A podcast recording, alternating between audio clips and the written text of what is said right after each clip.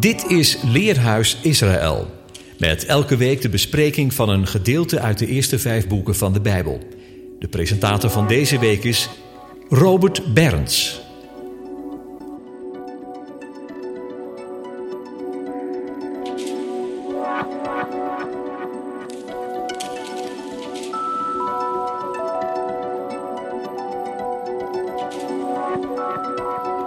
Shabbat Shalom luisteraar.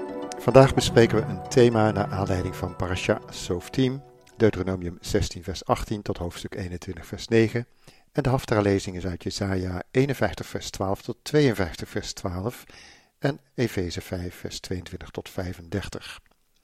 Deuteronomium 16 vers 18 vangt aan met Shoftim we Shoterim Titen Lega, rechters en opzieners zult gij geven of aanstellen in al de steden die de Heere uw God u geven zal naar uw stammen. Zij zullen het volk berechten met een rechtvaardige rechtspraak. Gij zult het recht niet buigen, gij zult de persoon niet aanzien en geen geschenk aannemen, want een geschenk verblindt de ogen der wijzen en verdraait de woorden der onschuldigen. Gerechtigheid, gerechtigheid alleen zult gij najagen, opdat gij moogt leven en het land bezitten dat de Heere uw God u geven zal. Wanneer de Messias onderwijst, zoekt eerst zijn koninkrijk en zijn gerechtigheid, dan herkennen we hetzelfde fundament in het onderwijs van Mozes en Yeshua. Het hoofddoel van de koning der eeuwen is om met een rechtvaardige rechtspraak op aarde zijn regering vorm te geven en zijn vrede en vreugde te bewerken. Daarvoor dienen de priesters aan de Here recht te doen en de rechters onder het volk in hun onderlinge geschillen. In hun rechtspraak onderwijzen zij het volk hoe te handelen in hun persoonlijke levenswandel naar de Here toe en naar elkaar. Deuteronomium 4 vers 8 stelt, en welk groot volk is er dat inzettingen en verordeningen heeft zo rechtvaardig als heel deze wet die ik u heden voorleg. Mozes onderstreept hiermee welk een kostbaar bezit zij hebben ontvangen. Dat doet tegelijkertijd de verantwoordelijkheid daarvoor voelen om zijn onderwijs eigen te maken. Leviticus 19, vers 5. Gij zult bij het recht spreken, geen onrecht doen. Gij zult de armen niet begunstigen en de aanzienlijke niet voortrekken. Op rechtvaardige wijze zult gij uw naaste berechten. Gij zult onder uw volksgenoten niet als een lasteraar rondgaan. Gij zult uw naaste niet naar het leven staan. Ik ben de Heere. Deze parasha Shoftim behandelt de organisatie van de rechtspraak in Israël en hoe recht te doen aan de Heere. Mozes treft voorbereidingen om zijn verantwoordelijkheden en taken over te dragen aan degenen die na hem leiding zullen gaan geven aan Gods volk. Jozua, de zeventig oudsten van het volk, de hoge priester Eleazar, de priesters en de levieten. Zij allen zijn de rechters in de steden en in Gods huis, samen met hun uitvoerders. Hier de opzieners of ambtslieden genoemd. Bovendien werd iedere Israëliet betrokken in de rechtspraak wanneer zij als getuige in een geschil opgeroepen werden. Wanneer je getuigde tegen je naaste, dan moest je naar waarheid de feiten voorleggen. Wee degene die met laster en een vals getuigenis zijn naaste moest, moedwillig wilde benadelen vanwege een vermeend eigenbelang. Deuteronomium 19 vers 15 luidt, één enkele getuige zal niet tegen iemand kunnen optreden ter zake van enige ongerechtigheid of zonde, welke ook, die hij begaan mocht hebben. Op de verklaring van twee of drie getuigen zal een zaak vaststaan. Wanneer een verkeerde getuige tegen iemand optreedt om hem van een overtreding aan te klagen, dan zullen de twee mannen die dit geschil hebben zich voor de Heer stellen, voor de priesters en de rechters, die er dan zijn zullen. Dan zullen de rechters dit nauwkeurig onderzoeken en blijkt dat de getuige een valse getuige is en dat hij een valse aanklacht tegen zijn broeder heeft ingediend, dan zult gij hem doen zoals hij zijn broeder dacht te doen. Zo zult gij het kwaad uit uw midden wegdoen, want de overigen zullen dit horen en vrezen en niet weer zulk een kwaad in uw midden doen. Gij zult hem niet ontzien, leven om leven, oog om oog, tand om tand, hand om hand, voet om voet. Dat is de context van de uitdrukking oog om oog, tand om tand, tand om tand. Zo moet je bestraft worden wanneer je jouw naaste haat en kwaad wil berokken, berokkenen. In Deuteronomium 17 vers 8 Wanneer een zaak voor u te moeilijk is om daarin uitspraak te doen, in geval van bloedschuld, geschil of lichamelijk letsel, aanleidingen tot rechtsgedingen in uw steden, dan zult gij u begeven naar de plaats die de Heere uw God verkiezen zal. Gij zult gaan tot de Levitische priesters en tot de rechter, die er dan wezen zal, en hen raadplegen. Zij zullen u hun rechterlijke uitspraak aanzeggen. Uit dit vers blijkt dat de Levitische priester en de rechter te Jeruzalem beide geraadpleegd worden in zaken die, omdat het het recht des Heren en het recht van de naaste in het geding zijn, te ingewikkeld waren voor de lokale verantwoordelijke.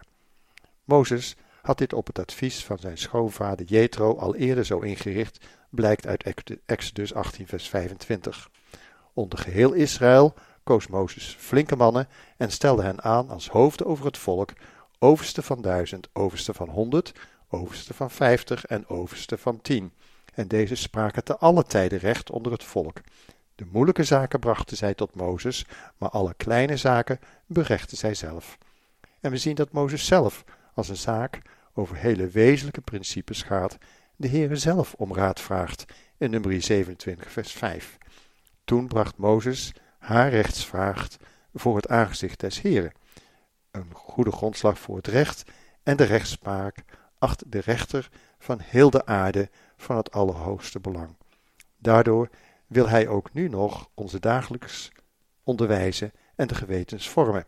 In Deuteronomium 17 vers 10 En gij zult handelen naar de uitspraak die zij u aanzeggen, de plaats die de Heere verkiezen zal, gij zult nauwgezet doen naar alles waarvan zij u onderrichten, naar het onderricht dat zij u geven en naar de beslissing die zij u bekendmaken, zult gij handelen, Gij zult van de uitspraak die zij aanzeggen, die zij u aanzeggen, niet afwijken naar rechts of naar links.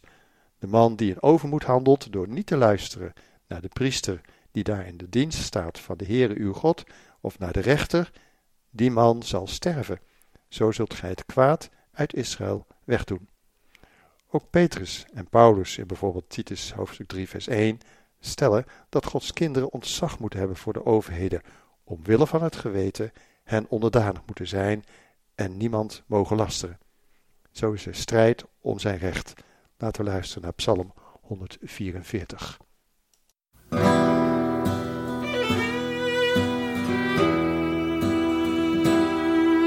Blessed be the Lord, my rock, my might, who trains my fingers for the fight. My shield, my righteousness, my shield, my righteousness.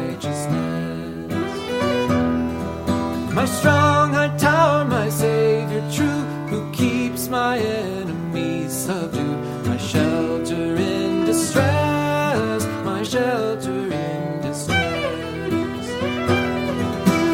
Bow your heads in mighty descent. Come touch the hills, the mountains red, and they shall smoke and flame, and they shall smoke and flame as arrows send lightning out to put your enemies to rout and fill your foes with shame and fill your foes with shame. You to whom I trust, I flee, stretch forth your hand and rescue me from all the foreign throng, from all the foreign throng. Their mouths are false, their lies they speak, their hands of strength against the weak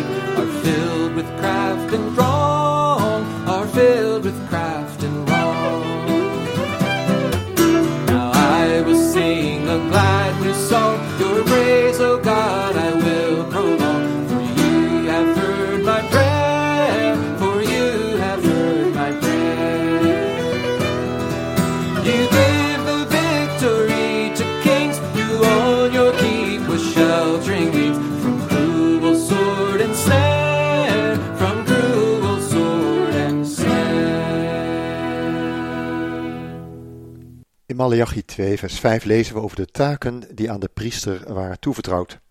Mijn verbond met Levi was leven, en vrede. Ik heb ze hem gegeven tot godsvrucht, opdat hij mij zou vrezen en voor mijn naam beven. Betrouwbaar onderricht in de wet was in zijn mond, en ongerechtigheid werd op zijn lippen niet gevonden.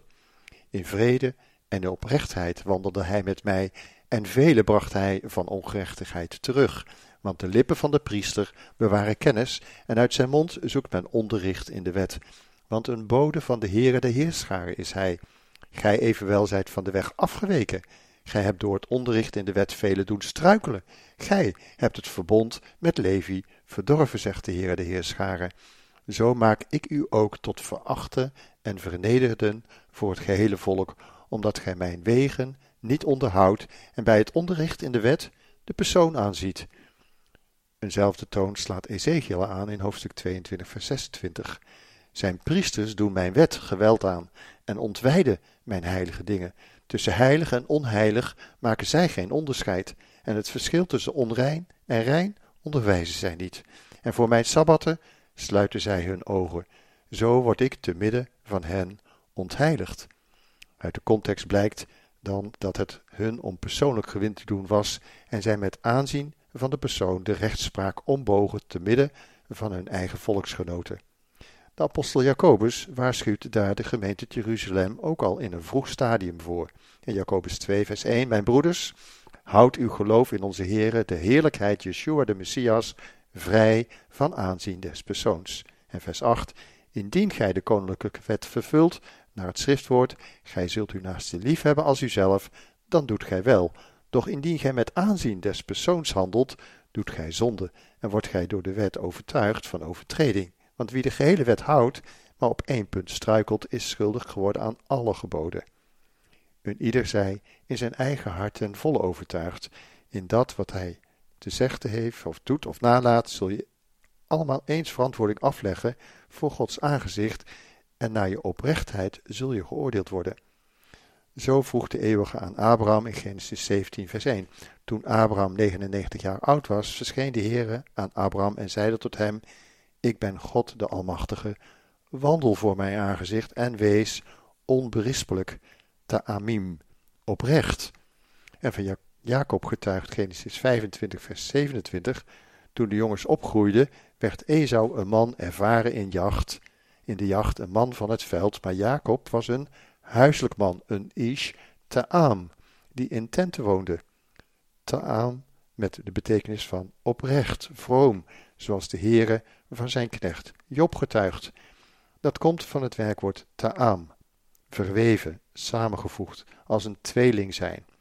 Jacob wist zich te voegen en richtte zich gehoorzaam naar Isaac en Rebekka, maar Esau was de rebel en deed waar hij zelf zin in had. Psalm 37, vers 37 zegt: Sla de vrome gade en zie op de oprechte, want het einde van die man zal vrede zijn. En in Hooglied wordt de geliefde zo genoemd. In Hooglied 5, vers 2: Hoor, mijn geliefde klopt aan. Doe mij open, mijn zuster, Agoti, mijn liefste, Rayati, mijn duiven, Jonati, mijn oprechte, Ta'amati want mijn hoofd is vol dauw, mijn lokken zijn vol druppels van de nacht. De geliefde wordt ook in Hooglied 6 vers 9 met ta'am uit, aangeduid. Zij weet zich te voegen. Wanneer je oprecht bent, zet je de dingen recht, zodat je onberispelijk bent. Wandelt voor mijn aangezicht onberispelijk, zodanig dat hij je bij het laatste oordeel niet zal verwijten. Daartoe roept Paulus de gemeente op in Efeze 1, vers 3. Gezegend zij de God en Vader van onze Heer Jezus Christus, die ons met allerlei geestelijke zegen in de hemelse gewesten gezegend heeft. Hij heeft ons immers in hem uitverkoren voor de grondlegging der wereld, opdat wij heilig en onberispelijk zouden zijn voor zijn aangezicht. In liefde heeft hij ons tevoren ertoe bestemd als zonen van hem te worden aangenomen door Jezus Christus naar het welbagen van zijn wil tot lof van de heerlijkheid zijner genade, waarmede hij ons begenadigd heeft in de geliefde. En dat werkt hij heel praktisch dan uit in Efeze 5 vers 22. Vrouwen, wees aan uw mannen, aan uw man onderdanig, als aan de Heere, want de man is het hoofd van zijn vrouw, evenals de Messias het hoofd is van zijn gemeente. Hij is het die zijn lichaam in stand houdt. Welnu, gelijk de gemeente onderdanig is aan de Messias, zo ook de vrouw aan haar man in alles. Mannen, hebt u vrouwen lief. Mannen, hebt uw vrouw lief, evenals de Messias zijn gemeente heeft liefgehad en zich voor haar overgegeven heeft om haar te heiligen, haar reinigende door het waterbad met het woord en zo zelf de gemeente voor zich te plaatsen, stralend, zonder vlek of rimpel of iets dergelijks, zo dat zij heilig is en onberispelijk. Zo zijn de mannen verplicht hun vrouw lief te hebben, als hun eigen lichaam. Wie zijn eigen vrouw lief heeft, heeft zichzelf lief. Want niemand haat ooit zijn eigen vlees, maar hij voedt het en koestert het, zoals de Messias de gemeente, omdat wij leden zijn van zijn lichaam. Daarom zal een man vader en moeder verlaten en zijn vrouw aanhangen en die twee zullen tot één vlees zijn. Dit geheimenis is groot, doch ik spreek met het oog op de Messias Yeshua en de gemeente. Intussen ook gij, laat ieder voor zich zijn eigen vrouw zo lief hebben als zichzelf en de vrouw moet ontzag hebben voor haar man. Van zo'n relatie tussen de man en de vrouw zingt men in Hooglied 4 vers 1. En de Heere zal eens zijn oprechte bruid ook zo bezingen.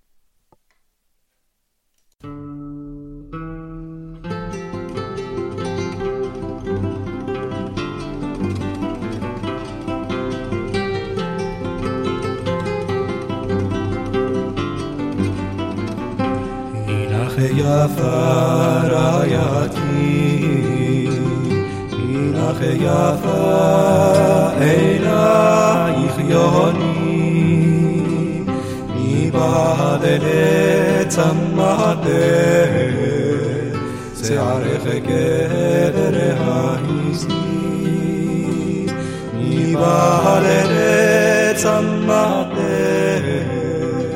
שערך גדר העזי, שגלשו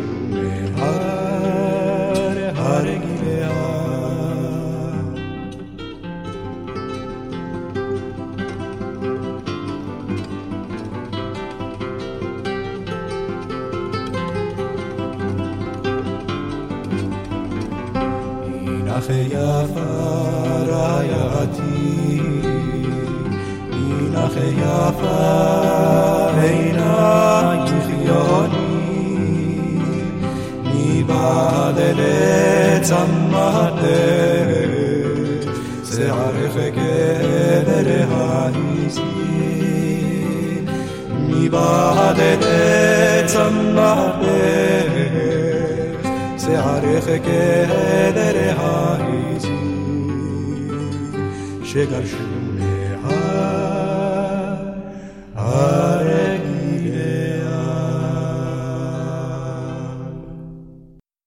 Ten van Yeshua en de apostelen kende en volgde de Joodse samenleving, ondanks de verwording van het recht, de rechtspraak en het priesterschap, nog steeds de rechtsorganen uit de boeken van Mozes. Dat blijkt uit het verslag opgetekend in het boek Handelingen, hoofdstuk 6, vers 8. En Stefanus, vol van genade en kracht, deed wonderen en grote tekenen onder het volk, doch er stonden sommigen op van hen die waren van de zogenaamde synagogen der Libertijnen, der Cyreniërs en de Alexandrijnen en van de Joden uit Cilicië en Azië en reden twisten met Stefanus. En ze waren niet bij machten de wijsheid en de geest waardoor hij sprak te weerstaan. Toen schoven zij mannen naar voren die zeiden: Wij hebben hem lastelijkere woorden tegen Mozes en God horen spreken. En ze brachten zowel het volk als de oudsten en de schriftgeleerden in opschudding, en op hem aandringende sleepten zij hem mede en leidden hem voor de raad, het Sanhedrin, en voerden valse getuigen aan die zeiden: Deze mens spreekt onophoudelijk lasterlijke woorden tegen deze heilige plaats en de wet. Want wij hebben hem horen zeggen dat Jezus, deze Jezus, de Nazoreër, deze plaats zal afbreken en de zeden veranderen die Mozes ons heeft overgeleverd. Door de Joden uit verschillende synagogen werden mannen naar voren geschoven om met hun instemming een vals getuigenis af te leggen voor de rechters, de priesters en de hoge priester. En Handelingen 5 verhaalt hoe in diezelfde raad de apostelen onrechtvaardig behandeld worden in vers 17. Maar de hoge priester stond op en allen die met hem waren, de zogenaamde partij van de Sadduceeën, en ze werden vervuld met naijver. En zij sloegen de handen aan de apostelen en zetten hen in het huis van bewaring. Maar een engel des Heren opende de, de, des nachts de deuren van de gevangenis en leidde hen naar buiten en zeide: Gaat heen, gaat in de tempel staan en spreekt tot het volk al deze woorden des levens. En zij gaven daaraan gehoor en gingen tegen de ochtend de tempel binnen en leerden. Toen nu de hoge priester was aangekomen en die met hem waren, riepen zij, de raad, het Sanhedrin, bijeen, de gehele vergadering van de oudste der kinderen Israëls, de Gerusia geheten in het Grieks, en zij zonden dienaars naar de kerker om hen te laten voorkomen. Doch de dienaars daar aangekomen vonden hen niet in de gevangenis.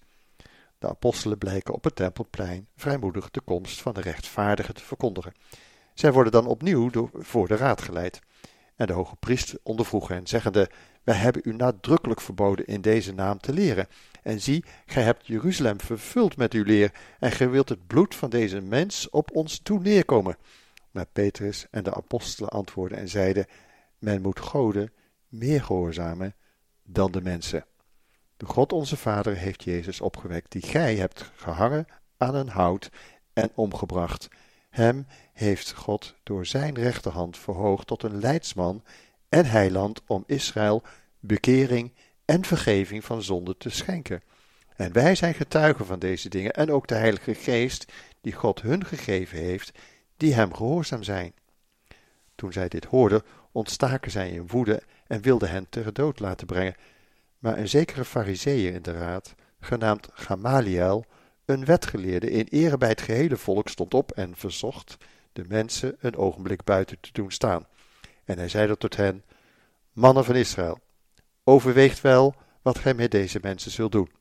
En vers 38, en nu zeg ik u, laat u niet in met deze mensen en laat hen geworden, want indien dit streven of dit werk uit mensen is, zal het vernietigd worden. Maar indien het uit God is, zult gij hen niet kunnen vernietigen. Het mocht eens blijken dat gij tegen God strijdt. En zij lieten zich door hem gezeggen, en na de apostelen voorgeroepen te hebben, lieten zij hen geestelen en verboden hun te spreken in de naam van Jezus en gaven hun de vrijheid. Zij dan gingen uiteraard weg, verblijd dat zij verwaardigd waren ter wille van de naam smadelijk behandeld te zijn. En zonder ophouden iedere dag leerden zij in de tempel en aan huis en verkondigde het evangelie dat de Christus Jezus is. Uit beide voorvallen blijkt dat men in die dagen blijkbaar het afleggen van een vals getuigenis niet meer bestrafte en met het lastigen van broeders nauwelijks meer moeite had, op een enkele uitzondering na, zoals Gamaliel, aan wiens voeten Saulus onderwijs, onderwijs had genoten. Maar Saulus had die les nog niet te harte genomen bij de steniging van Stefanus. We lazen dat de apostelen de geesteling met vreugde hebben ondergaan. Ze hebben zich niet tegen dit onrecht verzet, maar evenmin zijn zij het wereldlijk gezag zonder weerwoord uit de weg gegaan. Naar de overtuiging van hun hart en geweten en naar het woord van de Heer hebben zij volhard om van de waarheid van de komst van de rechtvaardige, Yeshua de Nazarener, en de komst van zijn koninkrijk te blijven getuigen. Zowel uit hun levenswandel als dat van Yeshua kunnen we leren hoe te handelen in een tijd dat een oprecht getuigenis niet meer verdragen wordt en de rechtspraak niet langer op Gods woord en onderwijs gefundeerd is. De discipelen respecteerden enerzijds het wereldlijk gezag, maar wanneer de gehoorzaamheid aan zijn geboden en Gods geest dat met zich meebracht, aanvaarden zij anderzijds het lijden, hun ziel aan de getrouwe schepper overgevende. 1 Petrus 4 vers 19. Gelovigen worden in onze tijd steeds meer in een kwaad daglicht geplaatst, zelfs belasterd om de goede dingen die zij doen. In een goede rechtsstaat zou men daar geen ruimte aan geven. Als het echter in de wetgeving niet langer gaat om recht te doen aan de Heere en zijn geboden, dan kan het recht zelf de toets niet doorstaan. De psalmist verzucht dan in Psalm 11, vers 2: Want zie, de goddelozen spannen de boog. Zij leggen hun pijl op de pees om oprechten van hart in het duister te treffen. Wanneer de grondslagen zijn vernield, wat kan dan de rechtvaardige doen? De Heere woont in zijn heilige paleis. De Heere heeft in de hemel zijn troon. Zijn ogen slaan gade, zijn blikken doorvorsen de mensenkinderen. De Heere toetst de rechtvaardige en de goddeloze. En wie geweld bemint, die haat hij. Hij regent op de goddeloze vurige kolen en zwavel. Schroeiende wind is het deel van hun beker. Want de Heere is rechtvaardig en hij heeft gerechtigheid lief. De oprechte zullen zijn aangezicht aanschouwen. Psalm 25, vers 2.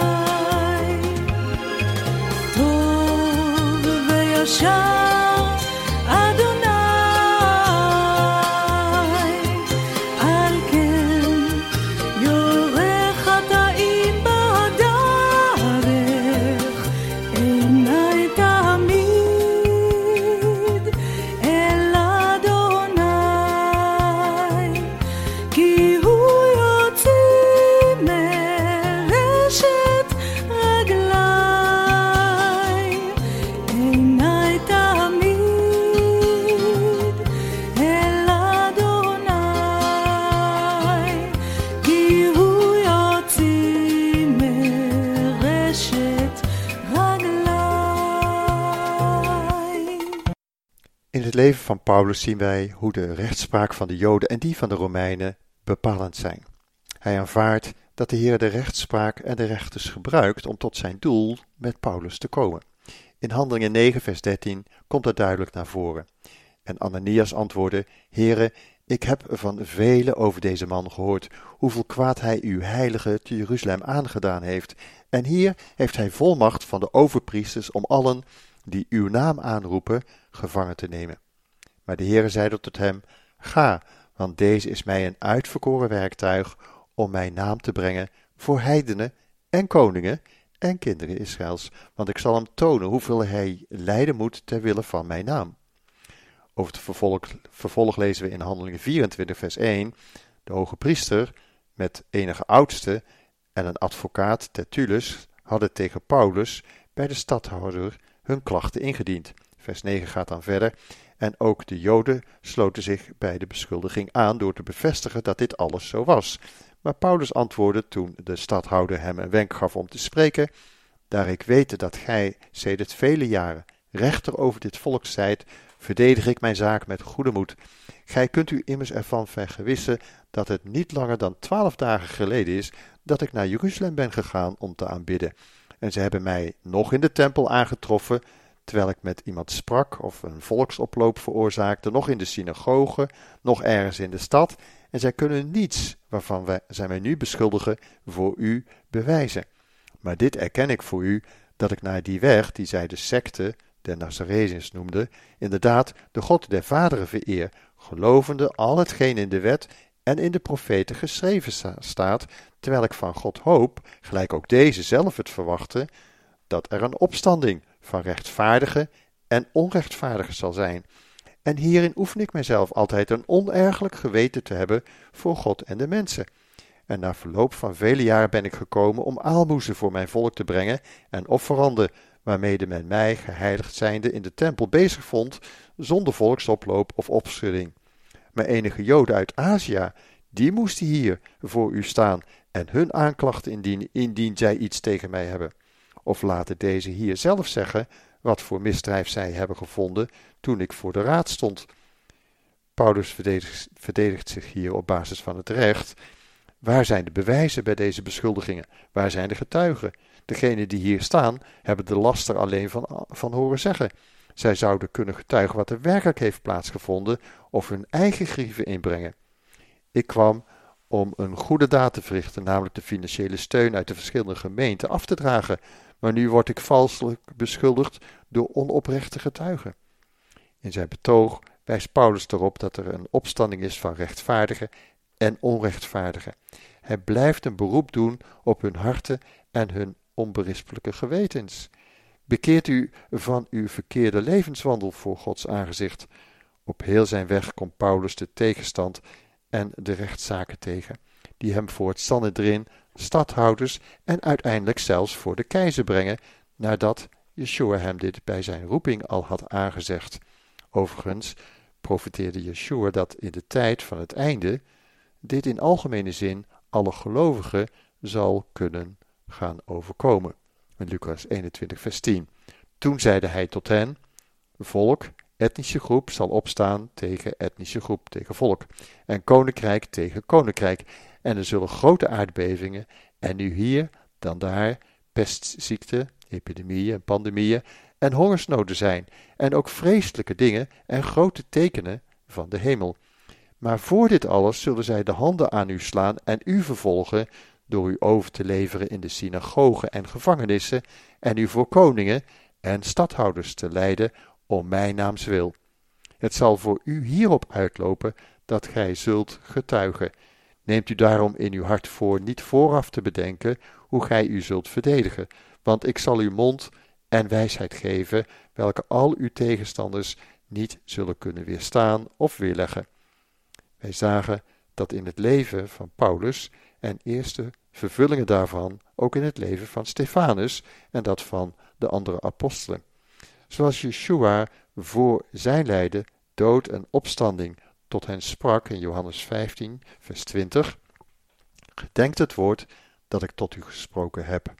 Een slaaf staat niet boven zijn heer. Indien zij mij vervolgd hebben, zullen zij ook u vervolgen. Indien zij mijn woord bewaard hebben, zullen zij ook het uwe bewaren. Maar dit alles zullen zij u aandoen om mijn naam, want zij kennen hem niet die mij gezonden heeft. Hij zei dit opdat wij het op dat moment, als het nodig is, in herinnering zouden brengen en daardoor niet ten val zouden komen. Yeshua kan met ons meegaan in dat lijden, te meer omdat hij hetzelfde heeft ondergaan. Toen hij zei tegen Petrus: Dit is hun uur, en laat hen geworden.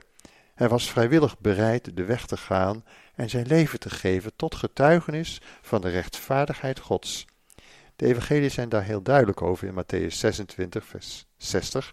De overpriesters en de gehele raad trachten een vals getuigenis tegen Jezus te vinden om hem ter dood te brengen. Maar ze vonden er geen, hoewel er vele valse getuigen optraden. Maar ten laatste traden er twee op die verklaarden: Deze heeft gezegd: Ik kan de tempel Gods afbreken en binnen drie dagen opbouwen. En de hoge priester stond op en zeide tot hem: Geeft gij geen antwoord? Wat getuigen deze tegen u? Maar Jezus bleef zwijgen. En de hoge priester zeide tot hem: Ik bezweer u bij de levende God dat gij ons zegt of gij zijt de Messias, de Zoon van God. Jezus zeide tot hem: Gij hebt het gezegd. Doch ik zeg u, van nu aan zult gij de Zoon des Mensen zien, gezeten aan de rechterhand der macht en komende op de wolken des hemels. Toen scheurde de hoge priester zijn klederen en zeide: Hij heeft God gelasterd. Waartoe hebben wij nog getuigen nodig? Zie, nu hebt gij de godslastering gehoord. Wat dunkt u? En zij antwoordden en zeiden: Hij is des doods schuldig. Nergens staat dat de vele valse getuigen berecht werden. De Talmud beschrijft hoe een dergelijke rechtsgang zou moeten verlopen. Op bijna dertig punten heeft het Sanhedrin de voorschriften van Mozes toen met voeten getreden. Ze mochten op de vooravond, of zo mocht op de vooravond van een feestdag, geen rechtszitting plaatsvinden, evenmin in de nachtelijke uren. De hoge priester mocht nimmer zijn kleren scheuren, zoals dat gewoon was bij tekenen van rouw over een dode. Hij disqualificeerde zich daarmee voor de dienst en zeker voor de dienst van het paascha, waarvoor hij zich in de voorafgaande dagen al geheiligd had. Het recht werd toen geweld aangedaan en dat zal opnieuw gaan gebeuren. Daarna zullen we de tijd van het herstel van alle dingen mee mogen maken in zijn duizendjarig vrederijk, waar zijn gerechtigheid naar zijn woord bepalend zal zijn. In de geschiedenis van Israël hebben we perioden van herstel gezien, bijvoorbeeld in 2 Kronieken 19 vanaf vers 5. Jozefat stelde rechters in het land aan, in al de versterkte steden van Juda, van stad tot stad. Tot de rechters zeide hij: Zie toe wat gij doet, want gij oefent de rechtspraak niet uit voor mensen, maar voor de Heere, die bij u is als gij recht spreekt. Nu dan, de schrik des Heeren zij over u, handelt nauwgezet, want bij de Heer onze God is geen onrecht, geen partijdigheid, noch aanneming van geschenken. Ook in Jeruzalem stelde Jozefat sommige levieten, priesters en familiehoofden van Israël aan voor de rechtspraak des Heren en voor de rechtsgedingen. Zij zetelde in Jeruzalem.